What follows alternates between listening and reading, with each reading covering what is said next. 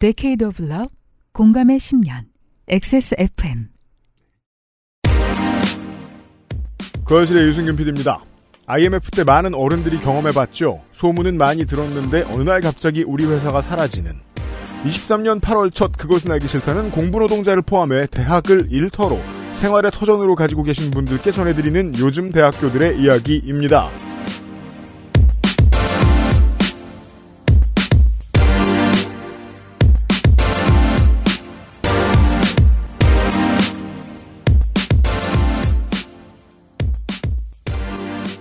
십 년 전에 덜어 있다가 지난 정권 동안 발생 건수가 없어서 사람들이 잊었던 고양이 에이아이가 다시금 문제가 되고 있습니다.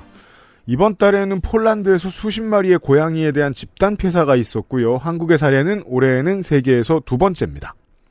주된 확진 지역은 서울 지방입니다. 현재는 용산하고 관악에서 고양이 조류 독감 확진 보고가 있습니다. 방역에 주의를 기울이고 시도 움직이고 해야 할 텐데 웬일인지 서울시도 정부도 조용합니다.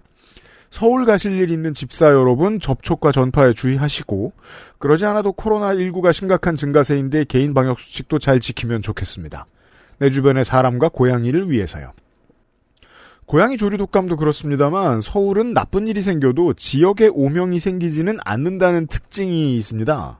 구제역이나 돼지열병 문제가 생기면 해당 지역에 가지 말자고 떠드는 사람들이 앉아있는 서울은 갑질, 서초, 마약, 강남 같은 업신여김으로부터 비교적 자유롭습니다. 다른 모든 동네는 문제가 생기면 스스로를 자기 동네를 탓하고 다른 동네 사람들도 그 동네 욕은 하는데 말이죠. 적어도 대학교의 붕괴와 소멸은 그 대상이 되는 지역의 탓이 아닙니다. 서울에 있는 중앙정치와 행정이 아주 큰 몫을 차지합니다. 오늘 그 얘기를 하도록 하겠습니다. 그것은 알기 싫다. 팔월 첫 순서를 시작합니다. 저는 윤세민 에디터와 함께 있습니다. 네, 안녕하십니까. 윤세민입니다. 세, 세민이는 전혜원 기자의 말은 못 들었습니다. 왜냐하면 어, 바빴거든요. 들었는데요. 아, 너 들었냐? 있었냐? 네, 어제였어요. 아, 다르게. 제가 바빠가지고요. 녹음 자리에 누가 있는지 잘 모릅니다. 토요일 순서에도 제가 누굴 만났는지 잘 모르고 네 분이나 만났는데. 폭풍 같은 한 달이 지나갔어요. 지금 앰플리파이드 팟캐스트 준비하느라고. 아무튼 첫 회 들어오셔서 감사드리고요. 저희가 케이팝 얘기만 하는 방송이 아니고요. 지피는 모든 음악을 다 얘기하려고 합니다. 당장 다음 겁니다. 주에는 팝이죠. 그렇습니다. 아, 이연파 크리에이터와 함께 다음 주 돌아올 거고요. 지금 듣기 어려운 환경들을 최대한 열심히 정비해 나갈 겁니다. 앞으로 장기전이에요. 열심히 하겠습니다. 그건 그렇고 전혜원 드립니다. 이번 주 목요일과 금요일은 그것은 알기 싫다는 액세스몰 하이파이 섹션, 안심하고 쓸 수 있는 요즘 치약, 경기도 김치의 진수 콕 집어 콕 김치, 면역 과민 반응 개선에 도움을 줄 수도 있는 큐비엔 면역 밸런스 N에서 도와주고 있습니다. 요즘 치약은 판매액의 십 퍼센트를 소아암 재단에 기부합니다. 나누고픈 사람들의 치약, 좋은 치약, 요즘 치약. 다양한 브랜드야, 다양한 라인업, 소리가 궁금한 사람들에게 액세스몰 하이파이 섹션. 콕 집어 콕. 식구가 많아도 나 혼자 살아도 김치는 콕 집어 콕. 시원한 백김치, 감칠맛의 갓김치, 아삭한 총각김치. 무게도 포장도 원하는 만큼 다양해요. 그러니까 김치가 생각날 땐 콕 집어 콕. 건강기능식품 광고입니다. 아, 또 시작이야. 환절기만 되면 힘드네. 면역 과민 반응? 그치? 나 지금 과민한 거 맞는 거지? 자, 이거 먹어봐. 면역은 밸런스를 잘 맞춰줘야 되거든. 기억해, 면역 밸런스. 아무렇지 않은 하루, 큐비엔 면역 밸런스엔 달의 추출물. 제조원 주식회사 극동 H팜, 유통판매원 주식회사 헬릭스미스. 앰플리파이드 팟캐스트가 런칭했고요. 스포티파이와 어, 아이튠즈와 팟빵과 들으실 수 있고요. 유튜브는 이번 주에는 제때 올라갈 수도 있는데 유튜브는 풀 버전이 조금 늦게 나간다는 사실을 감안해 주시길 부탁드리고요. 네, 후에 작업이 더 필요하기 때문에 그렇습니다. 큐비엔 광고를 하겠습니다. 큐비엔 면역 밸런스 앤 달의 추출물 퀴즈 후기가 하나 왔네요. 감사합니다. 하나 온 게 아니라 사실 많이 오는데 가끔 선별해서 말씀드리죠. 박민땡님, 작년에 먹였을 때는 우연인가 했는데 이럴 때 있죠. 네. 이게 약 때문인가 그냥 나은 건가. 이번에도 효과 봐서 아, 제품 효과구나 했어요. 그리고 이제 증상을 쭉 말씀해 주시고 이런 여덟 살 아이를 두고 계신다고. 네, 그렇습니다. 그런데 먹이고 이틀 후부터 눈에 띄게 좋아졌다고 합니다. 음. 아이도 청포도 주스 마시라며 거부감 없이 잘 먹고요. 약은 아니라지만 꾸준히 찾게 될 것 같아요. 아이들과 본인에게 투여하실 때 주의사항이 있습니다. 알러지도 한 번에 해결 가능한 알러지도 있습니다. 사람 몸에 따라서. 그런 케이스면 이 물건이 필요가 없습니다. 음... 그건 이제 본인이 병원도 부지런히 다녀보셔야 되고 이런저런 세컨 오피니언을 받아보셔야겠죠.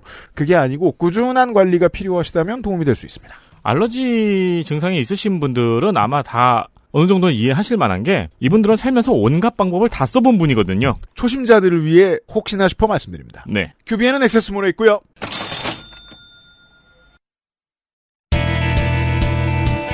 뉴스 라운드업 히스토리 인 더 메이킹. 뉴스를 하고 전혜원 기자 만나겠습니다. 이번 주에 대한민국 날씨를 제가 경험하고 느끼는 공포가 두 가지인데 하나는 지금이 역대 최악이 아니라는 겁니다. 십팔 년 팔월 일일에 서울 삼십구 점 오 도, 부산은 칠월부터 팔월까지 열대야 이십일 일 지속된 기록을 가지고 있습니다.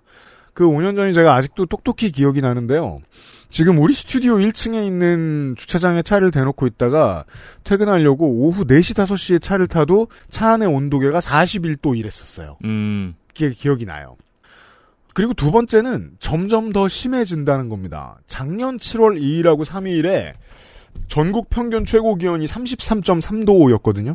이게 이천십팔 년 같은 기간보다 조금 더 높은 기록이었습니다. 이번 주에도 도심에서 라이더분들을 보면 아, 내가 죄 지은 기분이 들고 막 그러는데 온열 질환에 노출된 사람들은 도심 바깥에 더 많습니다. 오늘의 첫 줄 뉴스. 칠월 이십일의 기사입니다. 중앙일보의 기사인데요. 쿠팡 폭염 대책 없다? 민주노총 주장에 쿠팡의 반박. 쿠팡 동탄 물류센터의 이야기입니다. 어, 쿠팡이 물류센터에 에어컨이 없다는 민주노총의 주장을 반박하면서 민주노총의 다섯 가지 거짓말이라는 카드 뉴스로 반박을 했습니다. 음. 요거를 좀 돌렸나 봐요. 그 언론사마다 같은 내용의 기사가 있더라고요. 네. 카드 뉴스를 보면은 층마다 에어컨 빵빵한 휴게실 운영 중이라고 했거든요. 네. 근데 민주노총의 주장으로는 하루 일 회 이십 분 휴식이라고 합니다. 이십 분 빼면 에어컨이 없는 곳에 있다는 겁니다. 그리고 전문가들 개방형 대형 물류센터에는 맞춤형 냉방이 효과적이라고 적었거든요. 냉방이 효과적이네. 그러니까 노동공간에는 네. 에어컨이 없다는 얘기죠. 음. 그럼 맞춤형 냉방이 아니라 안 냉방이잖아 그건. 휴게실만 맞춤형 냉방. 웃기고 있어요. 어, 아 그래서 민주노총은 실제로 일하는데 음. 온도도 재가지고 공개를 했어요. 네. 근데 이걸 반박하겠다는 친구들은 온도도 공개를 안 하고 그냥 휴게실에 에어컨이 있다는 얘기만 했네요. 음, 둘 중 하나 거짓말하고 있는 겁니다. 둘 다 맞는 말인 거죠? 아마 그래요, 맞아요. 네, 휴게실에 에어컨이 있겠죠. 네, 그리고 결국은 에어컨 없는 데서 일하고 있어요. 그렇죠. 네. 뭐 그리고 네. 칠월 삼십일에는 이정식 노동부 장관도 폭염 대책을 점검하려 두 시쯤 동탄 물류센터를 다녀갔어요. 시끄럽고 쿠팡이 계속해서 보도자료도 많이 내고 하니까 노동부 장관도 정치적 행보를 해야죠. 네. 그리고 노동부 장관이 다녀간 그날 여덟 시에 노동자 한 명이 또 쓰러졌습니다. 네. 관련 뉴스를 보고 방송을 몇 번 다루면서 느끼는 건데 한국에서 기업이 커지면 이런 똑같은 유혹을 느끼는 경우가 많다는 게 제가 계속 신경이 쓰입니다. 직원의 요구사항을 들어주느니 더 큰 돈을 써서 불만이 새어나가지 않게 틀어막겠다는 애티튜드가 좀 있어요. 음. 인센티브 단기직을 늘린대요. 요새 쿠팡이. 떠나가는 사람이 많다는 얘기죠. 그렇죠. 근데 그건 비용도 큰데요. 비용도 비용이지만 숙련도 때문에 문제가 발생할 가능성이 높아져요. 따라서 유통기업은 리스크를 더 지겠다는 거거든요. 그것까지도 전 양보할 수 있어요. 근데 에어컨을 만약에 작업장에 두세 대 넣는다. 크게 도움은 안 되겠지만 온열 질환으로 쓰러지는 사람이 나올 확률은 확 줄어들겠죠. 음. 근데 이 비용이 비쌀까요? 설치비. 다른 물류센터에도 여러 대 계약할 테니까 싸요. 그리고 여러 대 계약하면 중고로 사도 사장님이 끝까지 에이에스 해줍니다. 음, 음. 엄청난 고객인데 왜 안 해줘요? 전기요금. 물류창고 전기요금처럼 싼 전기요금이 어디 있습니까? 물론 농업전기가 더 싼데 커피숍 사장님이 생각하는 수준이랑은 상상도 할 수 없이 차이나는 요금이에요. 엄청 쌉니다. 근데 이런 요금을 택한 이런 돈이 나가는 걸 택하는 대신에 사측 노무법인 자문 비용을 올릴 거예요. 음. 그리고 소송이 들어오면 김앤장을 고용하겠죠? 이거 뿌려야 되니까 일부 기자들한테 밥을 죽어라 사 먹여야 돼요. 그 비용이 올라갑니다. 그건 비싸요. 에스피씨 얘기할 때도 제가 비슷한 생각이 들었는데 똔똔 쳐도 전향적으로 하는 게 나을 수 있잖아요. 욕도 안 먹고 좋은 기업이라는 소리도 듣고. 근데 제가 알아본 바로는 보통 지금의 대치선선을 유지하는 게 기업 입장에서 조금 더 돈하고 수고가 더 많이 드는 것 같습니다.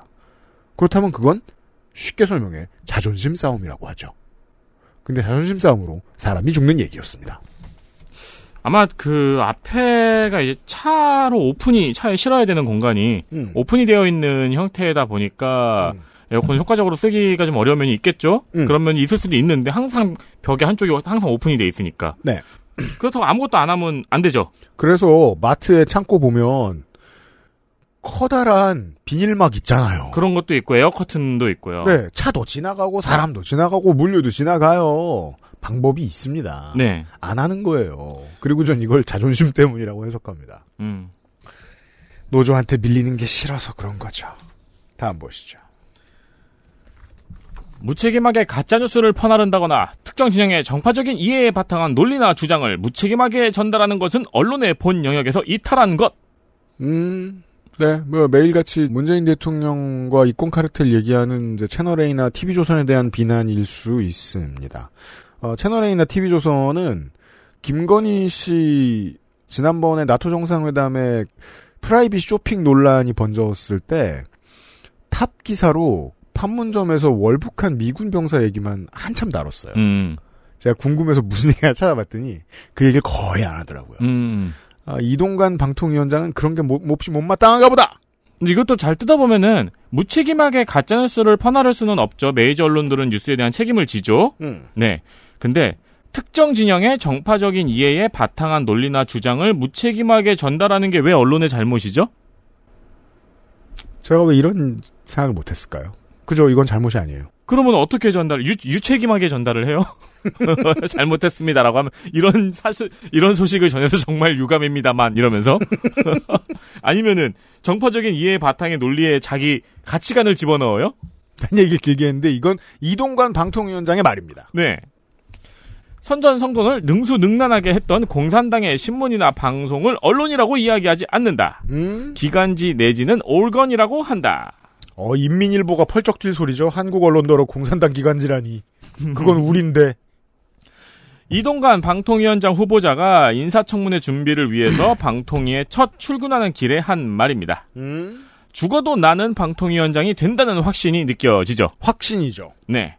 이 말에 민주당은 오직 윤석열 대통령 입맛에 맞는 보도만 해야 하고 그것에 벗어나면 공산당 기간지로 취급당할 것이라고 우려했고요. 음. 첫 출근부터 언론 장악의 의지를 노골적으로 드러냈다고 밝혔습니다. 네. 이번 주초에 한겨레나 경향의 칼럼에서도 이 사람은 절대 안 된다라고 역설해놨더군요.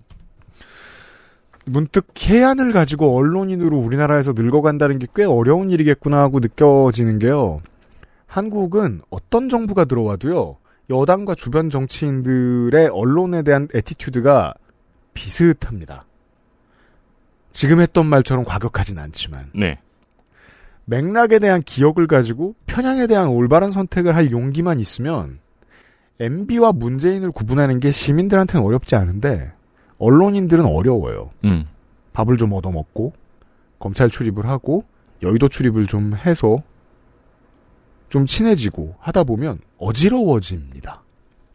다 똑같은 사람 같고 다 싫어하든지 나한테 잘해주는 사람만 좋아하게 되고 합니다. 인생사가 어려워요. 연예인들 예를 들어볼까요? 내가 그냥 일반인 디스패치 독자다.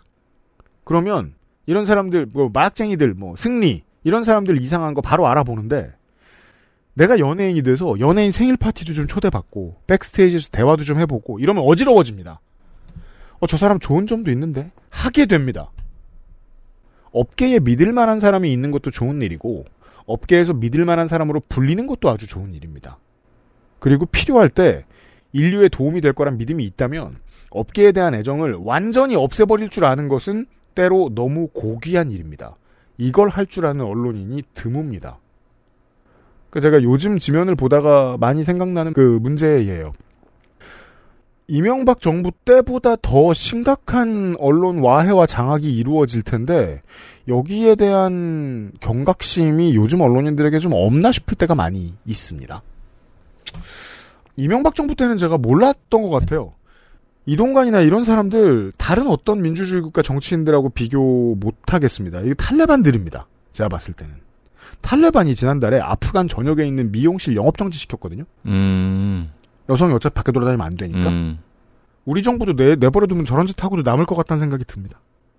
왜냐하면 저런 짓을 해도 지지율 삼십 퍼센트 받을 놈들이라는 믿음이 생겼습니다. 이동관 하는 말 보고. 근데 요즘 좀 위기감이 있긴 한가 봐요. 그래요? 삼십팔 분 전에 음. 녹음 시점으로부터 음. 김기현 대표가 음. 건축 이권 카르텔을 벌인 부패의 실체를 규명하고 그 배후를 철저히 가려내기 위한 국정조사를 추진하겠다고 이야기를 했어요. 건축 이권 카르텔이라고 이제 또 카르텔을 또 여기다 갖다 붙였죠. 음. 이거를 지금 많은 언론이 보도를 했거든요. 네. 이거는 정파적인 이해에 바탕한 논리나 주장을 무책임하게 전달하고 있는 거잖아요. 그렇습니다. 아, 그리고 이거 기사랑은 상관없는 얘기인데 네. 문재인 정권이 임대 아파트를 늘렸다고 까고 있거든요. 음. 사람들은 집을 사고 싶어 하는데 임대 아파트를 놀려가지고 시장을 역행했다고? 음. 서울 임대 아파트 경쟁률 한번 보고 오세요. 전화 세 명이나 개인적인 성질 내는 시간이었고요. 더 중요한 건 이 사람들이 기만적인 통치기법에 있어서만큼은 기본기가 꽤 충실한 사람들이라는 겁니다. 이동관 케이스를 보면요. 이동관 자식의 학폭은 정순신 자식의 학폭보다 훨씬 임팩트가 크고 자제 학폭은 한국 우파의 최대 약점이란 말입니다. 근데 이걸 질질 끌어서 언론들이 다른 일하느라 바쁘게 만들었다가 여름 휴가철에 처리했죠. 기본에 충실한 망각 정치입니다. 음. 그때 그대로 집어넣었으면 성공 못했습니다. 또한 출입 기자들의 이야기에 따르면 여당하고 정부가 지금 이동관의 방송장악 전력이 논의되는 것보다 자식의 학교 폭력이 노출되는 걸 훨씬 더 두려워한다고 합니다. 왜냐하면 그쪽이 여론 악화에 훨씬 큰 영향을 주니까. 네. 지난주에도 나성인하고 열심히 얘기했는데요. 포퓰리즘이라고 모든 걸 집어서 그냥 욕하는 게 멍청한 이유가 여기에 있습니다. 적소에 쓰인 포퓰리즘은 양화를 구축하기 위한 땔감이 됩니다. 이동관 학폭 문제가 중요한 이유가 여기 있습니다.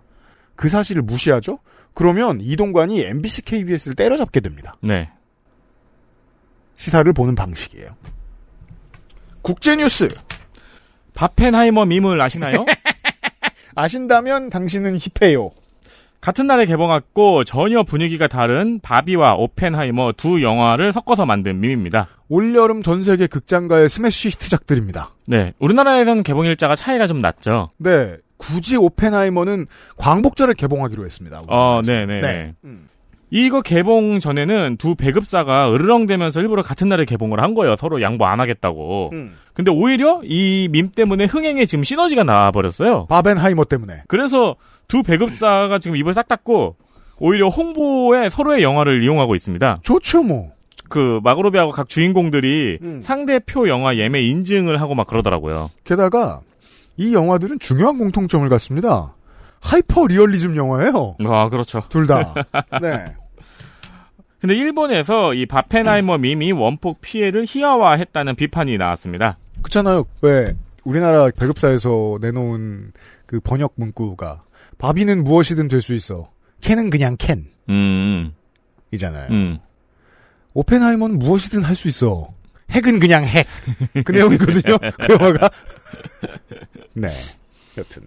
네, 이 비판은 이제 특히 이 밈 때문에 여러 합성 사진이 많이 나왔잖아요. 음. 어, 바비의 머리에 버섯구름을 합성해서 아프로 스타일처럼 합성한 사진이나 네. 핑크빛 버섯구름 사진 같은 게 많이 돌았거든요. 음. 여기에 바비의 공식 계정이 답글을 달면서 이제 일이 커졌습니다. 이게 이제 실제 게시물들을 보면 이해가 돼요. 왜냐면 꼬마 아이들이 전통적으로 바비를 가지고 마룬 인형 전체 가지고 노는 중요한 방식들 중에 하나가 헤어스타일 바꾸기거든요. 네. 그래서 버섯구름을 거기에 붙인 거예요. 네. 그다지 부자연스럽지 않아요. 응. 그래서 이제 일본에서는 이 원폭 피해자를 희화화한다고, 음. 원폭 피해를 희화화한다는 여론이 생겼고요. 첫 번째로는 그게 이상하죠. 일본에 떨어진 원폭을 다룬 게 아니거든요. 미국에서 실험한 거지. 결국 워너브라더스에서 사과도 했고 해당 트윗도 지웠습니다.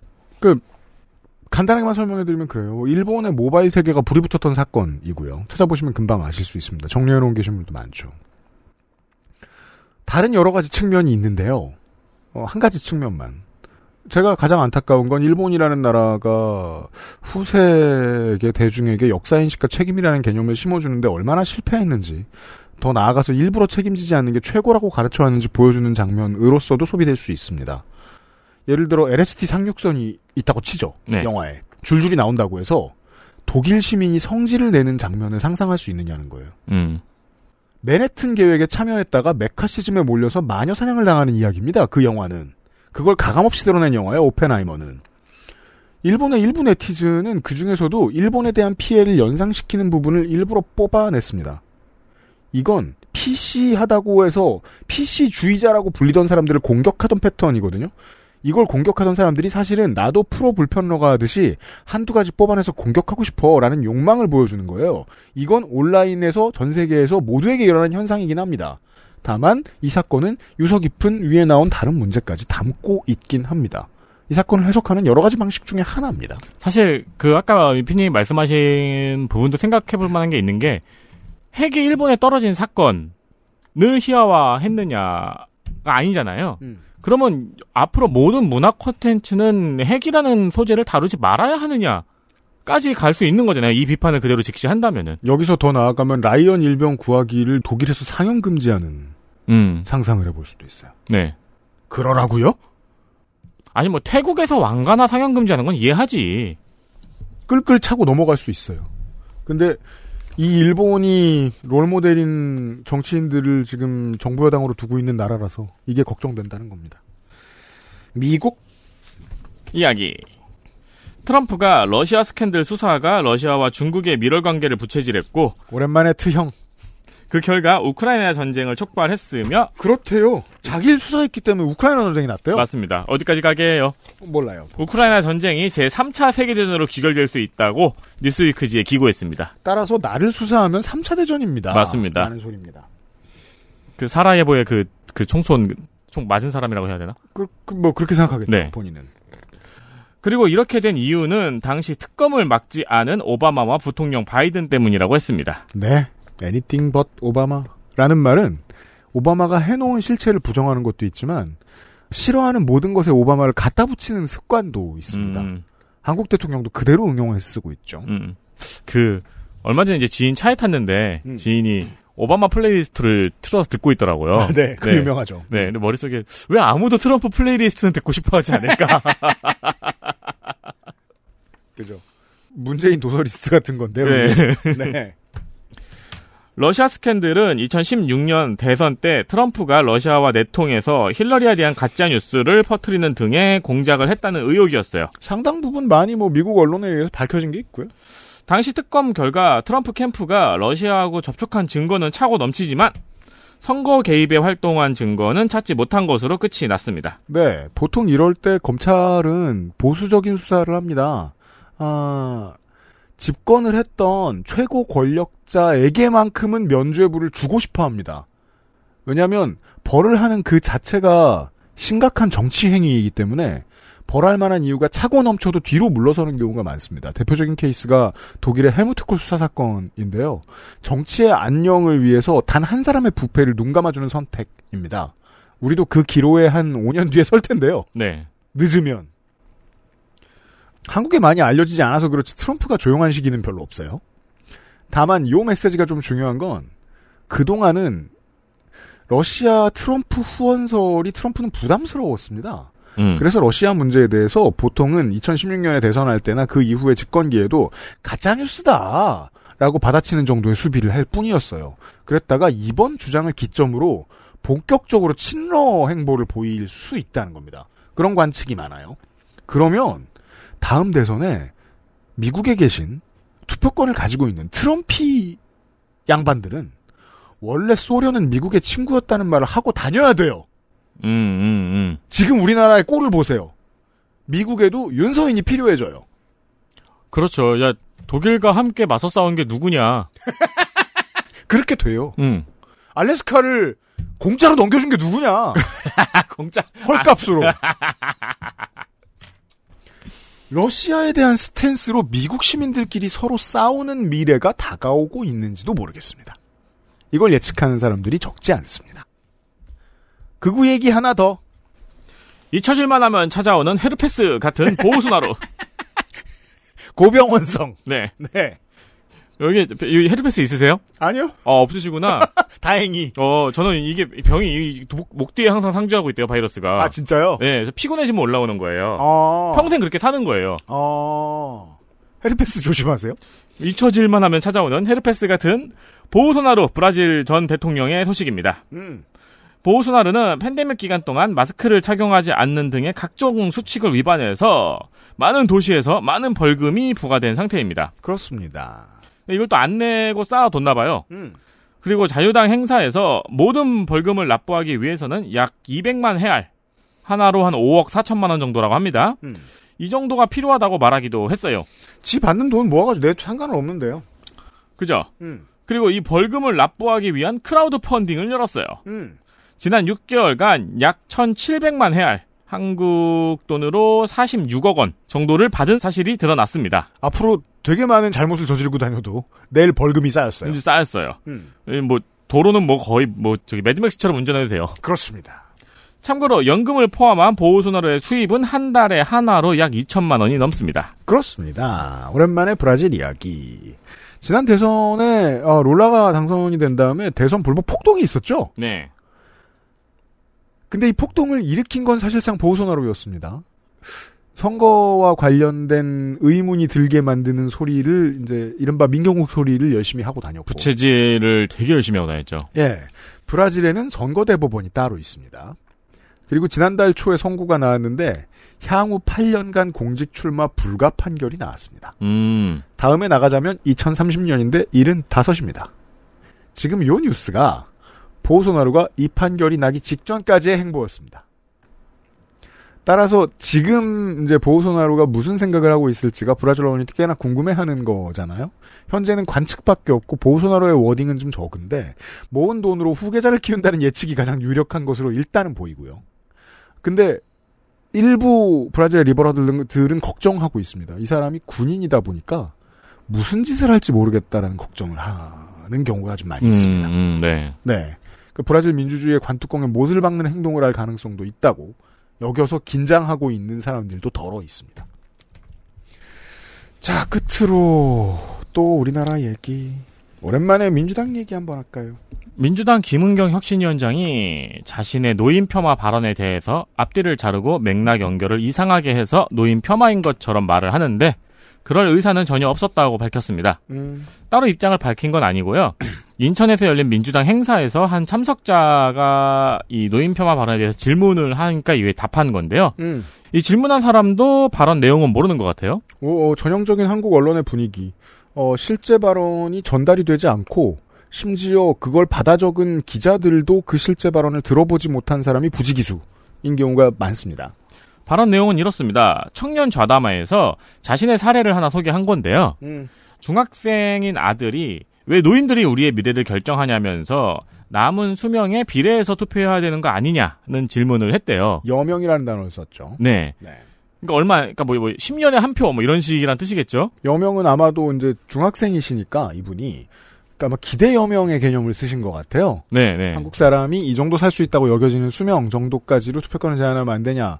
왜냐하면 중학생이면 민주주의 시스템에 대한 궁금증이 많으니까 이 질문 저 질문 할 수 있잖아요. 그렇죠. 그런 얘기를 했단 얘기를 한 거예요. 이에 김은경 위원장이 아 굉장히 합리적인 생각이다. 음. 그러나 민주주의 원칙에 맞지 않다. 음. 그러니까 기회가 있을 때 적극적으로 정치 의사 표시를 해야 된다. 네. 시스템에 맞추자면 있는 표라도 다들 써라.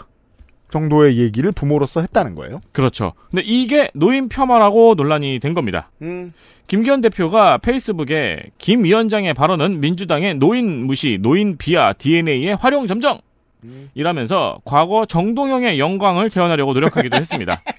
정동영의 영광 사태죠. 네. 왜냐하면 아니. 실제로 그 발언이 오 퍼센트 차이로 질 대선을 더블 스코어로 지게 만들었다. 네. 는게 이제 중평이니까요. 그러니까 그게 이 한나라당의 영광의 시절로 기억이 되나 봐요. 왜냐면 지금 구글에 왜냐면 그때 이기고 계속 이겼거든요. 네, 네. 정동영이라고 검색하잖아요. 음. 보수 언론 기사 다 냈어요 이번 주에. 음, 신났어요. 두 가지. 이 정권 모든 면에서 머리를 쓸 때는 이명박 시대의 기술을 씁니다. 음. 민주당 인사가 노인을 입에 올리면 혐오를 갖다 붙입니다. 헐리우드 핵을 쓰면 내가 피해자요 하고 몰려가는 넷 우익 친구들하고 비슷합니다. 버튼을 쉽게 누르죠. 그리고 또 한 가지는 김은경 위원장의 지금까지의 정치적 행보에 대한 보수 언론 그리고 언론 전반의 평가입니다. 불체포 특권 포기하라고 했잖아요. 네. 이건 보통 민주당 내 지지자들의 말이 옳죠. 상권분리 훼손하겠다 이거냐 지금. 그렇죠. 검사가 막 잡아가도 된다는 거냐. 음. 그래서 김은경 위원장이 초짜치고는 생각보다 잘 계산된 워딩을 그때 많이 꺼냈어요. 혁신을 위한 내려놓기의 시작이라고 말했거든요. 그리고 나서 부연 설명을 하죠. 그러면 이거가 이 조치가 이번 국회에서만 적용되고 국민들이 원하는 목소리가 있으니 답을 들려드리는 수준이라고 얘기해요. 이건 아주 고급스럽게 표현한 땜질용이다라는 표현이거든요. 음. 이게 땜질용이다라는 메시지가 당원들한테 전달되면 당원들의 화를 누그러뜨릴 수 있습니다. 노인네들한테 전달되면 노인네들의 화를 누그러뜨릴 수 있습니다. 음. 물론 양쪽 다 불만이라는 식으로 표현을 했죠. 기자들은 민주당을 싫어하니까. 다수의 기자들은.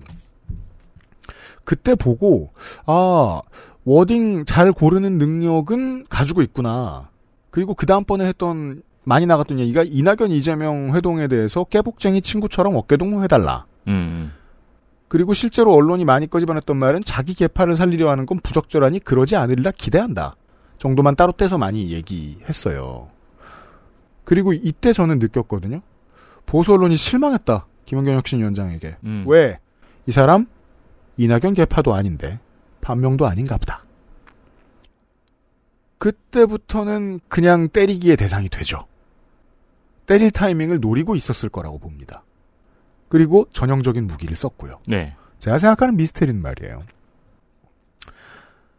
그래도 출입 기자들 중에 이런 짜친 일 하게 되는 건 젊은 기자들이거든요. 그렇겠죠? 지금 삼십 대 초반인 기자는요. 공사 년 총선 이 문제 처음 생겼을 때 십 대 초반이었어요. 공칠 년 대선 때 십 대 중반이었어요. 이 방법을 어떻게 알고? 기자가 될 만큼 정도로 문해력이 있는 사람이면 이거 억진 거 다 아는데 이 방법 어떻게 알았을까? 음. 데스크가 신났다는 겁니다. 김은경은 때려야 할 사람이라는 결론이 이미 났다는 겁니다. 그래서 앞으로 혁신위원회가 하는 모든 일들에 대해서 대충 이런 비슷한 저널리즘이 적용될 것임을 예측할 수 있습니다. 전 이것부터 말해야 된다고 봐요. 왜냐하면 그 발언이 사려 깊었는 애 아닌 애만 이야기하면 결국 또 보수에게 끌려가는 지경이 됩니다. 네. 네. 무슨 뭐 문제가 있는 말은 아니지만 오해의 소지가 있는 말이었다. 뭐 이런 말들 되게 아무데나 갖다 붙이면 다 되는 말이기도 해서 이 정도만 하죠. 엑스에스에프엠입니다.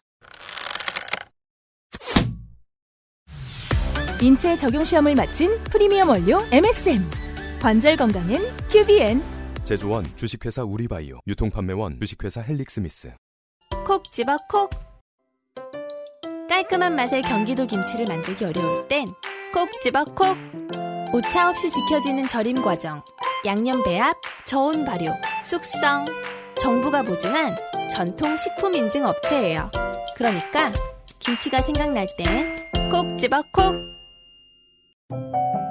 아름다운 디자인에서 만나는 동급 최강의 사운드. 완벽한 스트리밍, 압도적인 드라이버 유닛. 남들과 다른 소리를 원한다면 바워 앤 윌킨스, 제플린. 엑세스몰, 하이파이 섹션. 치약이 다 거기서 거기지 뭐. 그냥 싼 거 사자, 싼 거. 얘 봐라, 요즘엔 안 그래.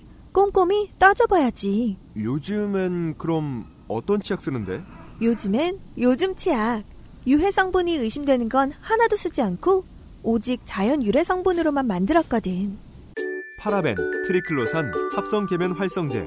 조금의 의심도 허락하지 않았습니다. 성분부터 효과까지 안심 치약, 요즘 치약.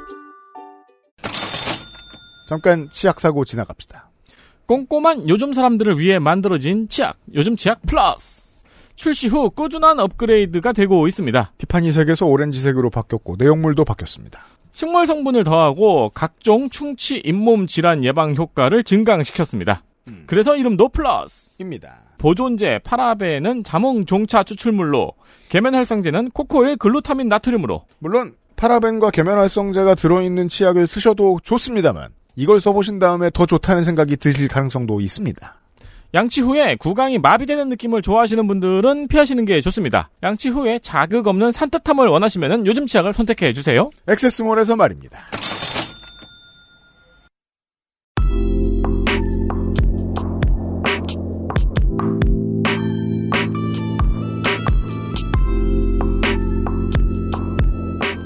중장거리 필드 취재 전혜원 글.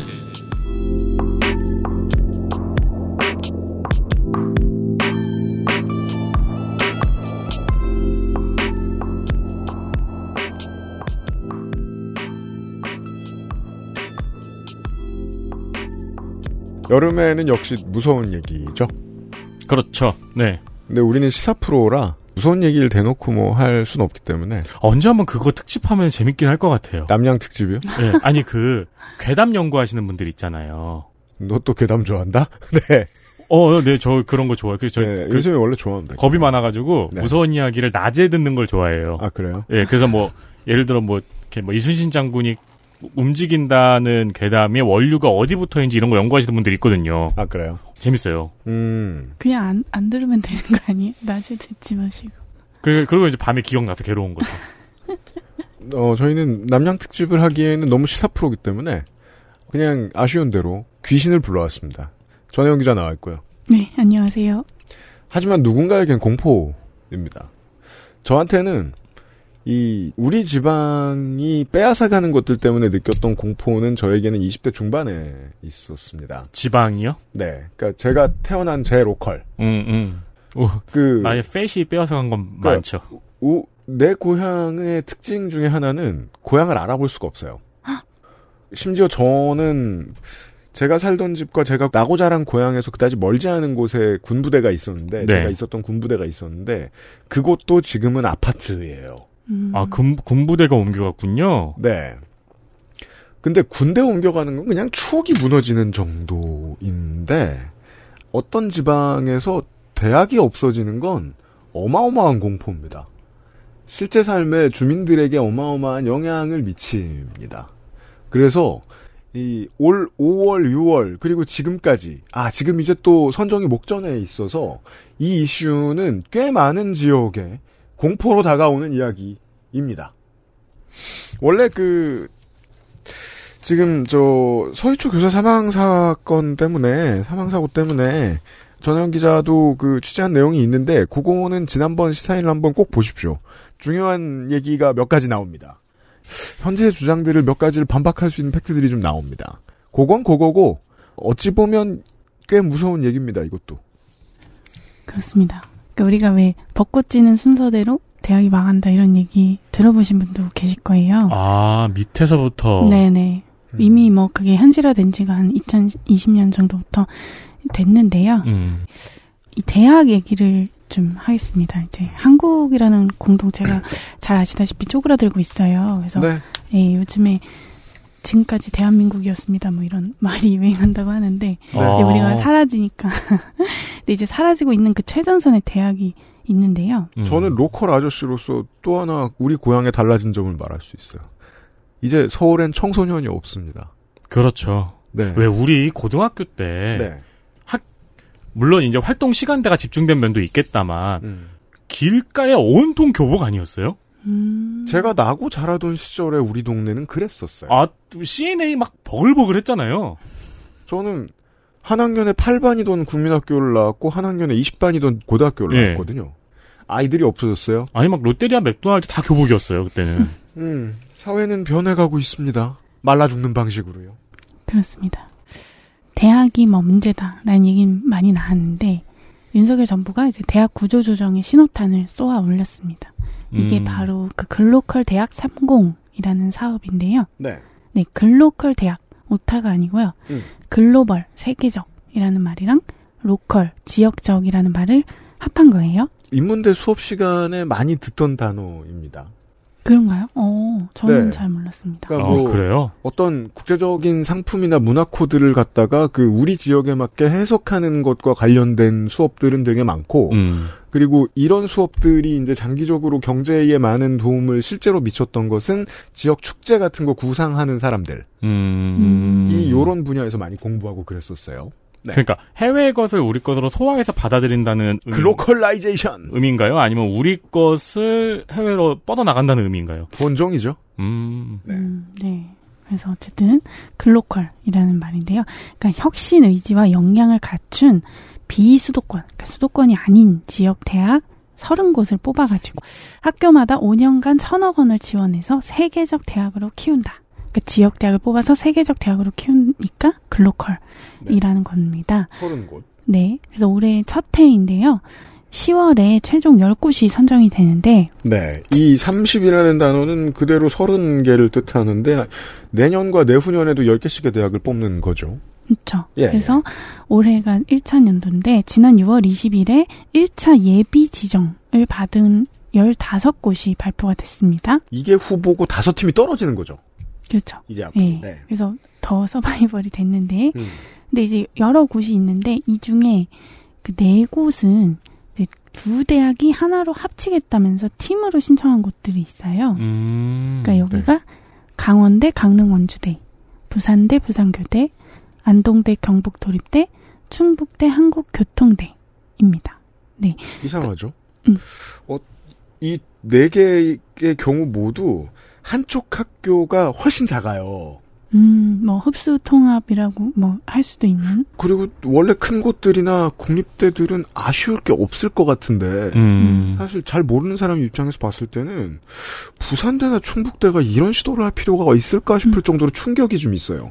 그렇죠. 예. 그래서 왜 이렇게 할까 하는데 음. 근데 어쨌든 교육부가 이 글로컬 대학을 추진한다고 설명을 하면서 혁신 하는 대학을 준다고 했거든요. 근데 그 혁신의 예시 중에 하나로 대학 간 통합을 든 거예요. 그러면 이제 이 학교들이 다 국공립대거든요. 아, 그래요? 그럼 이제 시그널을 읽어야 되는 거잖아요. 음. 그리고 이 정부의 예산이 또 절실하니까. 네. 국립대도. 네. 정부 예산이 때문에, 많이 들어갑니다. 네. 그렇기 때문에 이 코드를 맞춰서 이제 통합을 추진을 하는 거죠. 근데 말이 좋아 통합이죠? 그렇죠. 통합이라는 게 쉽지 않은데 일단은 그러니까 왜 이렇게 통합을 그러면 교육부가 시그널을 줬을까? 우리가 가장 이해하기 쉬운 이유는 인구 감소겠죠. 그렇습니다. 네, 인구 정확히는 이제 학령 인구가 감소하는 거죠. 음. 이제 대학 입학 가능 인원이 이천이십년에 약 사십육만 명이었는데 그게 불과 이십 년 만인 이천사십년이 되면 이십팔만 명이 돼요. 그러니까 네. 삼십구 점 일 퍼센트가 줄어듭니다. 음. 네. 이게 감이 잘 안 오실 텐데 이천이십일년에 전국 대입 정원이 사, 약 사십칠만 명이거든요. 음. 그러면 이게 만약에 이천사십년까지 그대로 유지가 되면은 신입생이 이십만 명이 모자라는 거예요. 네. 신입생 자체가. 그리고 음. 충원율. 그러니까 우리가 그 신입생 충원율이라고 하는 게 육십 퍼센트가 채 안 되는 그런 상황에 처하게 됩니다. 네. 그래서 네, 제가 수능 볼 때 팔십만 명이었습니다. 그러니까 이게 네. 많이 줄었습니다. 정말 절반이 뚝 줄었는데 거기서 더 준다는 거예요. 절반이. 음. 그래서 이게 어느 수준이냐면 전체 수도권 대학 입학 정원하고 비수도권 국립대 입학 정원을 합치면 약 이십육만 명 정도 되는데 음. 그럼 아까 이십팔만 명이라 했잖아요. 네. 그러면 이천사십년 되면 이대로만 가면 음. 수도권 대학하고 비수도권 국립대 가면 학생이 없는 거예요. 그러니까 그, 그 학생들을 그걸로만 다 소화할 수 있을 정도. 라는 거죠. 근데 우리는 어, 수도권 대학하고 비수도권 국립대 말고도 굉장히 많은 대학이 존재하고 있단 말이에요. 음, 그렇죠. 이천사십년엔 국립대만 있어도 된다. 그러니까 비수도권에는 네네. 그런 상황이 되는 거죠. 음. 그래서 이런 상황에서 뭔가 많다. 대학이 많, 많고 줄여야 되는데 선택과 집중을 통해서 비수도권 중에 혁신적인 대학은 지원하겠다라고 하는 것이 바로 글로컬 대학입니다. 네, 음. 그, 그리고 이제 그것 중에 하나로 숫자를 줄인 방법으로서 이제 대학 간 통합을 얘기하는 것인데요. 네.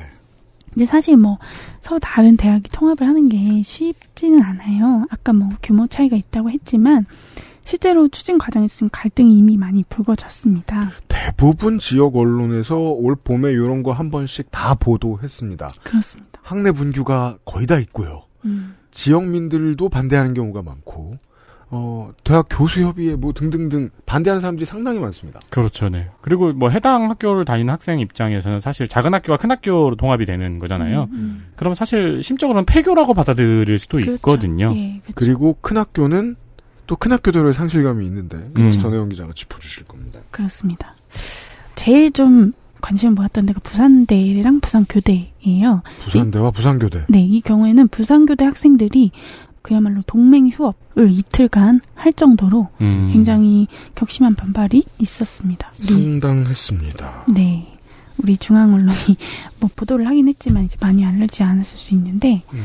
음. 근데 이제 이 국립대인 부산대랑 또 국립대인 부산교대가 통합하는 게 사실 굉장히 상징적인 좀 중요한 사례가 될 수 있거든요. 네. 그러니까 왜냐하면 이 교대라는 것은 초등학교 교사를 양성하는 특수 목적 국립대잖아요. 그렇습니다.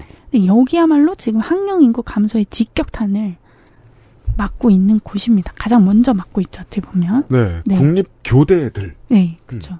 그래서 초등교사 신규 채용 규모가 이천이십칠년까지 최대 이십칠 퍼센트 정도 줄어든다는 거예요. 음.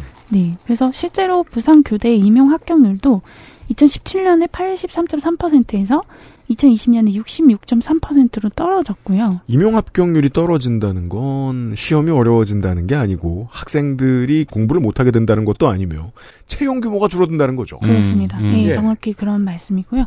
그래서 그러니까 이렇게 좀 전망이 없다 보니까 정시 경쟁률이라는 것이 올해 일 점 팔 대 일 인데요. 이게 그 정시, 미달입니다, 이건. 그렇습니다. 예, 네. 정시를 세 곳까지 지원할 수 있어서 삼 대 일 미만이면 사실상 미달로 보는데 음, 사실상 미달. 그럼 영 점 육 대 일 과감하게 계산을 한다면은 일 수도 있겠네요. 음, 나는 삼을 하면.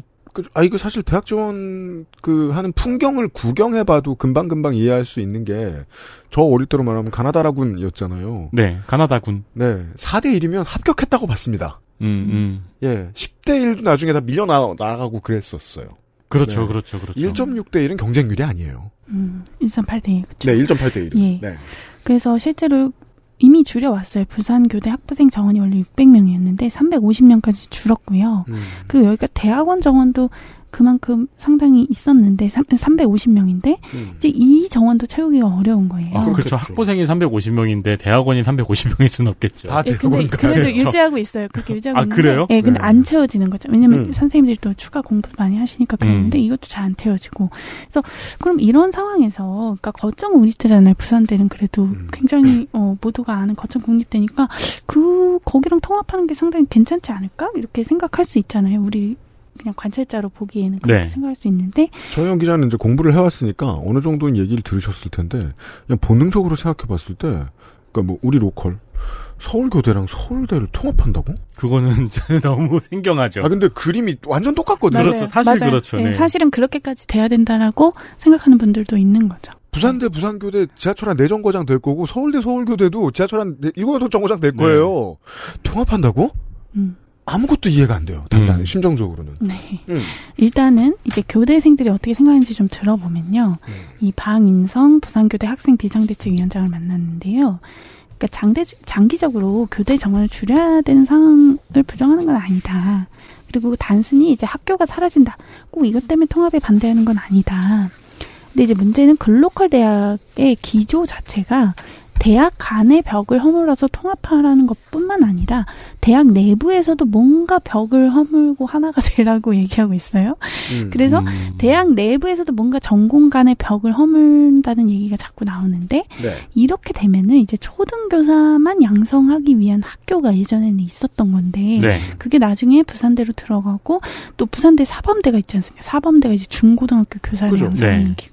그거예요. 음. 그거랑 같이 합쳐지면 막 나중에 초, 유초, 중고가 다 이렇게 융합이 되면서 뭔가 섞이면서 이렇게 사라지는 거 아닌가. 음. 그러니까 이분들로서는 이 교대에서 그동안 가르쳤던 초등교사에 대한 전문적인 교육이 되게 중요하다고 생각하는 거죠. 네, 네. 그래서 그게 사라지는 것을 굉장히 걱정하는 건데. 생각할 만 합니다. 원래 초등학교 가려고 초등학교에서 일하려고 부산교대에 들어왔는데 음. 통합이 된 다음에 나중에 이게 통합학부가 돼서 내가 교생을 나갈 때는 부대 사대부 고를 나갔다. 음. 음. 전문성이 허물어진다는 생각을 하는 건 합리적이. 그렇, 그렇죠, 네. 그렇죠. 장기적으로 그렇게 될 거라고 우려를 하는 건데요. 네. 근데 물론 이제 이 대학 통합에 찬성하는 쪽은 이제 이런 걱정은 좀 너무 과한 것이라고 보는 거죠. 음. 그 부산교대 교수들이 찬성을 하는데 이제 부산교대 교수협의회장을 맡고 계신 이광현 교수님이 음. 말씀하시기를 이제 교직 관련 공통 과목들이 있어요. 뭐 교육학, 뭐 교육의 역사 막 이런 것들이 있는데 네. 그런 거를 부산대 사범대생들이랑 같이 들을 수 있겠지만 뭐 그런다고 해서 초등교육의 전문성이라는 게 사라지진 않는다. 어차피 초, 초등학교 교사하려면 들어야 되는 과목이 따로 있고 중학교 하려면 들어야 되는 과목이 다 따로 있으니까 어차피 음, 그거는 음. 기우고 사실은 핀란드를 포함해서 많은 나라들이 이미 수십 년 전부터 초등교사를 뭐 따로 분리해서 양성을 안 하고 그냥 종합대학에서 뭐 예를 들면 헨시킨 대학 이런 데서 네. 유치원하고 초중고 교사를 함께 가르친다는 거예요. 이미 그렇게 하고 있다. 다른 나라에서. 음. 네, 그리고 우리나라 초등교사가 되려는 사람들을 위해서도 대학 때 뭐 다양한 교양 과목이나 뭐 수업을 듣는 게 오히려 낫지 않냐. 음. 그리고 이제 만약에 하다가 교사가 좀 안 맞아. 그러면 좀 다른 길로도 갈 수 있어야 되는 거 아니냐. 그러니까 혹은 왜냐면 삼 학년 때쯤 갑자기 교사가 되고 싶어. 예, 뭐 그거는 이제 또 얘기해봐야겠지만 예, 얘기해봐야 예. 그래서 어쨌든 사실은 입구가 또 좁아지고 있지 않습니까? 네, 그렇기 네. 때문에 실질적으로 출구를 열어줘야 된다는 생각도 상당히 있으신 것 같아요. 음. 그래서 그런 거를 지금 교육과정의 범위가 굉장히 협소한 교대에서 하는 것은 상당히 좀 어렵다. 학생들을 위해서도 음. 이게 맞다. 이렇게 생각을 하시죠. 두 가지 의견이 저는 전문가가 아니다 보니까 둘 다 설득력이 있고 맞는 말인 것 같은데 근데 공통적으로 학교가 통폐합을 하면은 어, 학생들이 반대하고 교수님이 찬성하는 건 똑같네요. 아, 학교에 따라서 교수협의회장도 반대하는 케이스도 뭐, 있긴 물론, 있었어요. 물론 지금 전국이 다 예, 예. 불나고 있어가지고 이것 때문에 예, 다만 이제 그 예, 이 교수협의회장님의 말씀을 가부를 생각하기 전에 이 똑같은 얘기를 저는 제가 새내기 때 모든 대학교에서 들었습니다. 그때 아이엠에프 구조조정의 일환으로 대학교의 변화가 생겼던 것들 중에 가장 큰 게 학부 통폐합 아. 네, 네. 이었거든요. 그러니까 지금의 기성세대가 그 아이엠에프의 물결을 타고 바뀐 것들 중에 가장 큰 거예요. 음. 과가 없어지고 학부로 나아가고 아, 맞아요. 학부지. 더 나아가서 자율전공, 자율학부까지 넘어가는 네. 과정. 그때 이런 얘기 되게 많이 했었어요. 그리고 학생들은 어떤 디엔에이를 지키기 위해서 그때도 저항했었어요. 음. 음. 근데 그 학부제 하다가 다시 또 학과제로 돌아왔잖아요, 막. 하다 하다 안 풀리니까요. 그러니까. 근데 지금 또 무학과를 하라고 음. 이렇게 하고 있는 거죠. 대학 네. 구조조정이, 저도 저 대학교 때가 딱 대학 구조조정 때였거든요. 그때 박근혜 때였으니까. 음. 예, 그때 막 그 졸업시험으로 토익시험 보고 막 음. 그럴 때였거든요. 학교들 없앤다 그러고. 이게 이제 지역에서 학교가 차지하는 위치 같은 걸 생각해보면 저도 꽤나 많은 학교를 가봤습니다.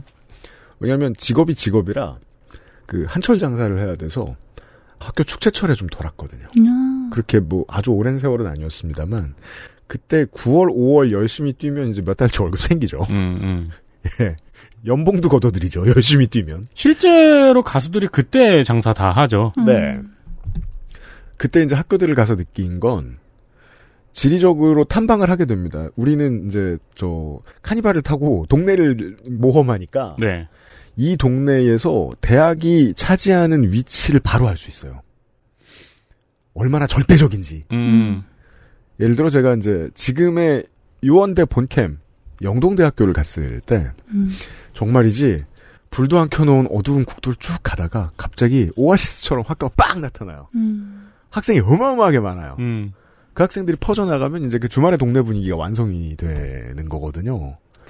지금은 이제 두 학교가 됐는데 여기가 이제 영동구는 사실은 내심 떠나고 싶어 해서 이제 천안인가 어디에 캠퍼스를 네. 차리면서 요 반대의 상황을 겪고 있는 학교들의 경우도 제가 몇 군데를 가봤었는데 보면 일 차적으로는 지역 경제. 그렇죠. 예, 이 차적으로는 지역 인프라에 아주 아주 중요한 역할을 하는 곳들입니다. 저는 원광대 갔을 때 이렇게 느꼈어요. 저는 오히려 어떻게 느꼈냐면은 음. 사막을 걷다가 이비자가 있는 것 같은 느낌이죠. 실제로 활력을 네. 불어넣어 주는 건 익산에서는 보석세공단지가 아니라 원광대예요. 어, 그렇죠. 물론 네. 그 시내가 따로 있긴 한데, 예, 실로 대학교는 거점입니다. 네, 지역에게 있어서. 그렇습니다. 아 그리고 아 그 제가 그 말씀드리려다 이 말씀드린 거거든요. 그러면은 통합 논의가 그전엔 없었냐. 에이, 이게 그래. 새로운 게 아니다 보니까 언론의 헤드라인에 더 들어오르기도 했었어요. 그렇죠. 예. 아주 오래전부터 지금 통합된 학교들도 많고 이미. 예. 그렇습니다. 그래서 이번에 대인대들도 그 예전부터 얘기가 나왔던 건데 특히 부산대랑 부산교대는 오래됐어요. 이천십칠 년부터 얘기가 됐어요. 왜냐면 이 학령인구 감소 같은 건 다 예상이 되는 거잖아요. 맞아요. 너무나 예상이 되기 때문에 교대가 사라진다는 기획기사 본주는 뭐 어제 어제 오늘 그렇죠. 아니에요. 예. 그래서 이천이십일 년에는 두 대학이 통합을 위한 양해각서 엠오유라는 것도 맺었고 무려 이 년 전에. 예. 그리고 이천이십이 년에는 투표도 했었는데 당시에도 부산교대 학생들 반대로 이제 불발이 됐습니다. 네. 근데 올해 교육부가 이제 삼월 십육일에 글로컬 대학을 이렇게 추진하겠다. 이렇게 발표를 하고 사월 이십일일에 부산대가 이제 부산교대에 아, 우리 한번 통합을 해서 공동 신청을 하자며 이렇게 제안을 했어요. 부산대가 먼저 제안을 했네요. 네, 지금 어 이제 외관상으로 이번에 그렇게 음. 한 겁니다. 그래서 왜 이랬을까 부산대는 그 장덕현 부산대 기획차장님이 말씀하시기를 그 이왕의 통합을 논의해 왔고 두 대학이 공동으로 신청하면 사업비가 원래 하나 오 년간 천억 원 준다고 했잖아요. 근데 둘이면 뭐 천오백억 원 이렇게 주나 봐요. 음, 그래요? 뭐, 네, 그렇 뭐 이것도 확정된 건 아닌 것 같은데. 그러게요. 어쨌든. 확정된 건 없는 것 같은데 듣는 얘기들은 서로 다른 게 있나 봐요. 네네, 뭐 이렇게 어, 예측된다는 게 있나 봐요. 그래서 오 년간 천오백으로 네, 천오백억으로 그래서 든다. 돈도 더 많이 받을 수 있으니까 지금이 좋은 기회라고 생각을 했다. 근데 이제 예산 때문만은 아니고 사실은 학령인구 감소로 부산대 사범대도 좀 고민이 많을 거 아니에요. 네. 그래서 오히려 부산교대랑 통합해서 오히려 그 사범대 일부도 그 부산교대가 그 부산시 연제구 거제동에 있어요. 거제도가 아니고 거제동에 있는데. 거제동.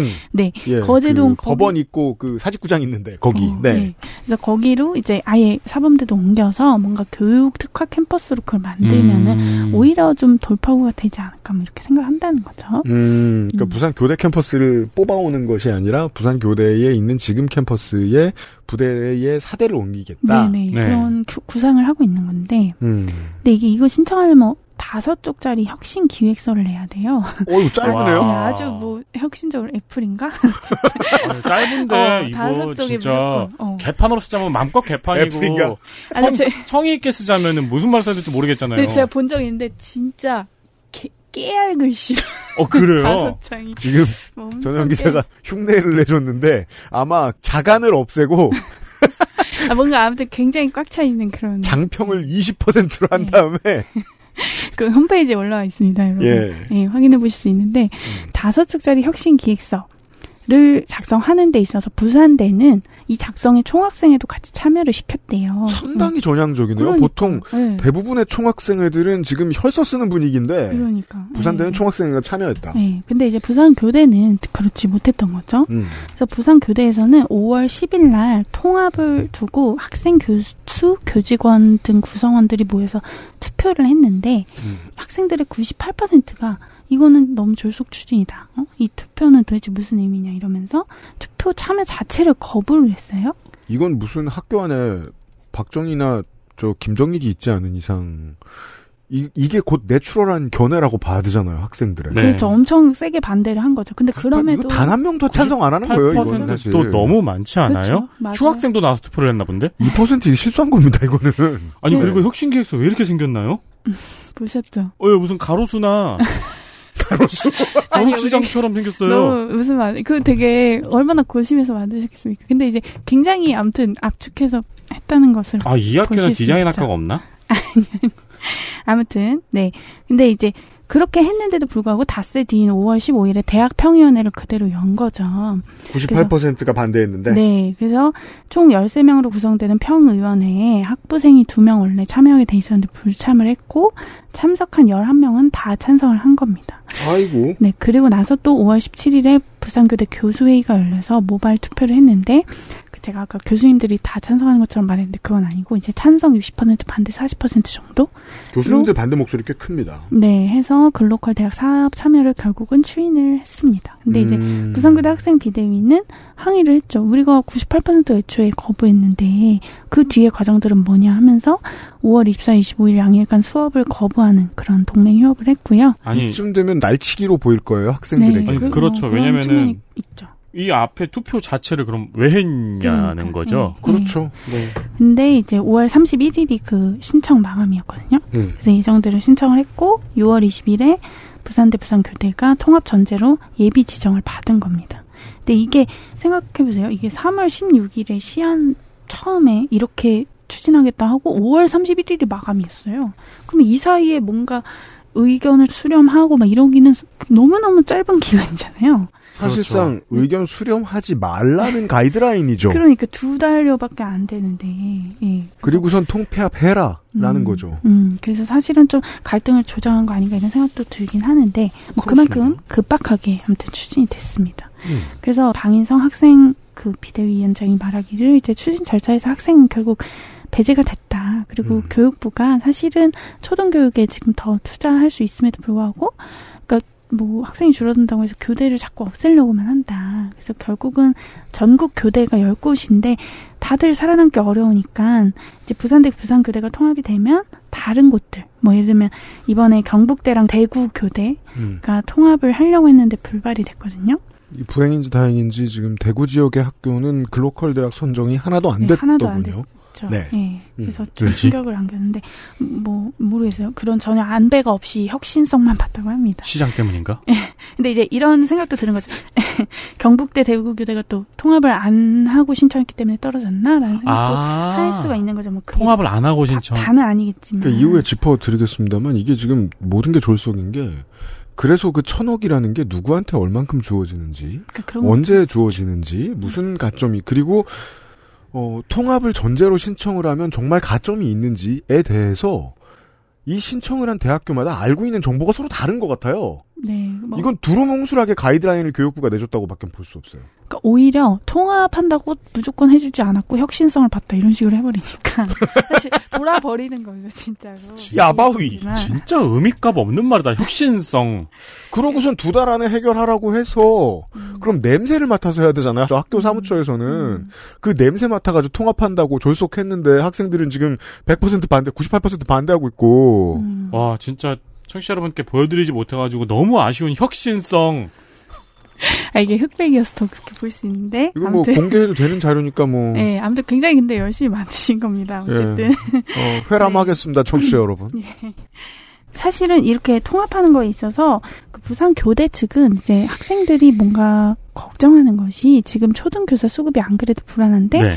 이 부산대 사범대 학생들도 초등교사 시험을 볼 수 있는 거 아닌가 이런 거에 대한 불안이 있다고 판단을 한 거예요. 그래서 부산교대가 이 부산대 학생들은 이 초등교육과를 복수 전공을 못하도록 뭐 그렇게 요구를 했대요. 음... 이미 좁아진 취업 현재 상황 네. 때문에 인구 감소 상황, 학령 인구 감소 상황 때문에 이미 좁아진 취업 문턱을 합쳐진 학교에 훨씬 많은 숫자의 학생들이 더 가져간다고 하면 큰일이니까. 음. 네, 그렇게 느낄 수 있다고 생각해서 부산교대가 요구를 했고 부산대도 실제로 이거를 받아들였는데 안 받아들여가지고는 통합 작업을 하나도 할 수 없을 거예요. 그렇죠. 근데 이제 그거에 대해서 뭐 부산대 학내 언론 중에 이제 채널 피엔유라고 있는데 거기에 따르면은 이제 부산대 사범대 학생 중에 일부는 또 이런 방침이 좀 어긋난다고 생각하는 거죠. 형평성 같은데 어, 왜 우리도 거기에 그럼 복수전공 못하고 그럼 그들은 할 수 있는 거냐부터 해서 막 이런 견해가 나올 수밖에 네, 없어요. 그렇죠. 사범대에서는 네. 또 그 방침에 음. 대해서 반대를 하겠죠. 네네네. 그래서 우리가 얻는 게 뭐냐부터 해서 그리고 음. 이제 우리는 거제동으로 간다는 거잖아요. 그 사범대가. 네. 그래서 그거에 대해서도 좀 우려를 하는 거죠. 이 두 대학이 음. 이제 자동차로 한 십오 분 거리인데. 그래도 아무래도 부대 앞이 놀기 좋으니까요. 네, 그렇죠. 뭐 인프라 같은 게 또 다를 그렇죠. 수 있으니까. 네. 그 아직도 똥강이라 부르나요? 부대 앞에 그 강. 웃을 일이 아닌 게. 아, 그, 저, 저, 랩하는 애들. 네네. 프리스타일 한데. 그래피티하고 막. 그건 뭐 제가 로컬이 아니니. 모르겠습니다. 뭐. 네, 그래서 시월에 최종 선정 들기까지 두 대학 구성원들의 우려를 이제 어떻게 해소할 수 있을지가 좀 관건으로 보입니다. 네. 해소 못하죠? 뭐, 예, 모르겠어요. 근데 일단은 네. 소강 상태고요. 네. 근데 부산대 재학생이 지금 이만 오천 명이 넘는데. 그렇죠. 부산교대 재학생은 천사백여 명이에요. 그러니까 굉장히 크기 차이가 나기 때문에. 음. 그래서 교대 쪽이 이제 특수목적 대학으로서 좀 정체성을 잃고 어떻게 보면 단과대학의 하나로 흡수될 수 있다 이런 불안이 있을 수밖에 없는 상황이긴 한데 사실 네. 불안이 아니고 사실 그렇죠. 음. 네. 근데 이제 앞서서 이천팔년에 그 거점 국립대인 제주대랑 제주교대도 통합을 했었습니다. 제주대와 제주교대의 통합은 이미 십오 년 전. 네. 근데 그때도 교육부가 뭐 재정 지원을 고리로 해서 이제 구조 개혁을 하라 막 이렇게 했었고요. 음. 그때도 제주교대 학생들 막 반발하고 막 상복 입고 막 뭐 근조 달고 막 이랬었어요. 네, 그랬는데 이제 어쨌든 통합을 했고, 근데 물리적 통합은 했지만 캠퍼스가 계속 따로다 보니까 뭐 지금도 그냥 뭐 한 지붕 두 가족처럼. 아, 그냥 이름만 한 음. 회. 학교인 거고 네. 그냥 그대로인가 보네요. 네, 상황이. 그래서 그렇게 됐다라고 뭐 평가가 있습니다. 이게 뭐 내일 이 시간에 좀 더 자세한 얘기를 해보긴 하겠지만 내일 이 시간에도 이런 얘기는 안 나올 것 같아서 저는 이 측면이 재밌어요. 이 문제를 공부하다 말고 결국은 지금 학교에 있는 대다수 이십 대의 젊은 학생들이 구십 년대나 공공 년대나 지금이나 할 것 없이 똑같은 반응을 보여요. 전통과 아이덴티티를 지키려 들어요. 음. 이십 대들이. 네. 음, 오히려. 그리고 그건 통합이 물리적으로 이루어져도 잘 지워지지도 않아요. 예를 들어 이제 그 저희 아버지가 음, 집에서 돈 못 대준다면서 저한테 맨날 가라고 닥달했던 철도대학. 어. 아, 의왕에 있는 거요? 지금의 네. 한국교통대. 음. 한국교통대로 이름이 바뀐 지 언젠데, 어, 윤세민도 아직 의왕에 있는 철도대학이라고 알고 있죠. 음. 거긴 한국, 철, 한국교통대학교 의왕 캠퍼스. 어, 그러네요, 그러네요. 예요. 네. 네. 근데 내일 이 시간에 요 학교 얘기도 전혜원 기자 해주실 텐데, 교통대 의왕 캠퍼스는 지금까지도 학생회를 철도대학 학생회라고 부르고요. 아. 축제를 철마축제라고 부릅니다. 음. 그러니까 국가가 생겨서 한국에는 없는 일입니다만 잘 국가가 생겨서 그 안에 국경선 안에 여러 민족이 들어가도 문화적인 디엔에이를 보존하려는 본능이 작용하는 것 같은 그림이 꼭 나타나요. 요게 좀 신기한 음. 지점이었습니다. 이걸 느끼시는 청취자 여러분들도 많을 거라고 생각해요. 우리가 다룰 어, 오늘이랑 내일 다룰 학교들 중 상당 부분의 오비 오지들이 계실 테니까요. 네, 네. 이런 얘기를 하고 있었습니다. 근데 진짜 조용하게 추진되고 있었네요. 네? 진짜 조용하게 추진되고 있었네요. 아, 그런가요? 잘 모르셨네요. 네네. 음... 전국적인 이슈고 꽤나 공포입니다. 음. 근데 그건 있어요. 일간지들이 지역 주재 기자가 많이 없다 보니까 네, 음. 아마 중앙 언론에는 좀 덜 보도됐을 수 있죠. 음. 네. 네. 내일 시간에 좀 더 얘기해보죠. 내일 돌아오겠습니다. 감사합니다. 엑스에스에프엠입니다. I, D, W, K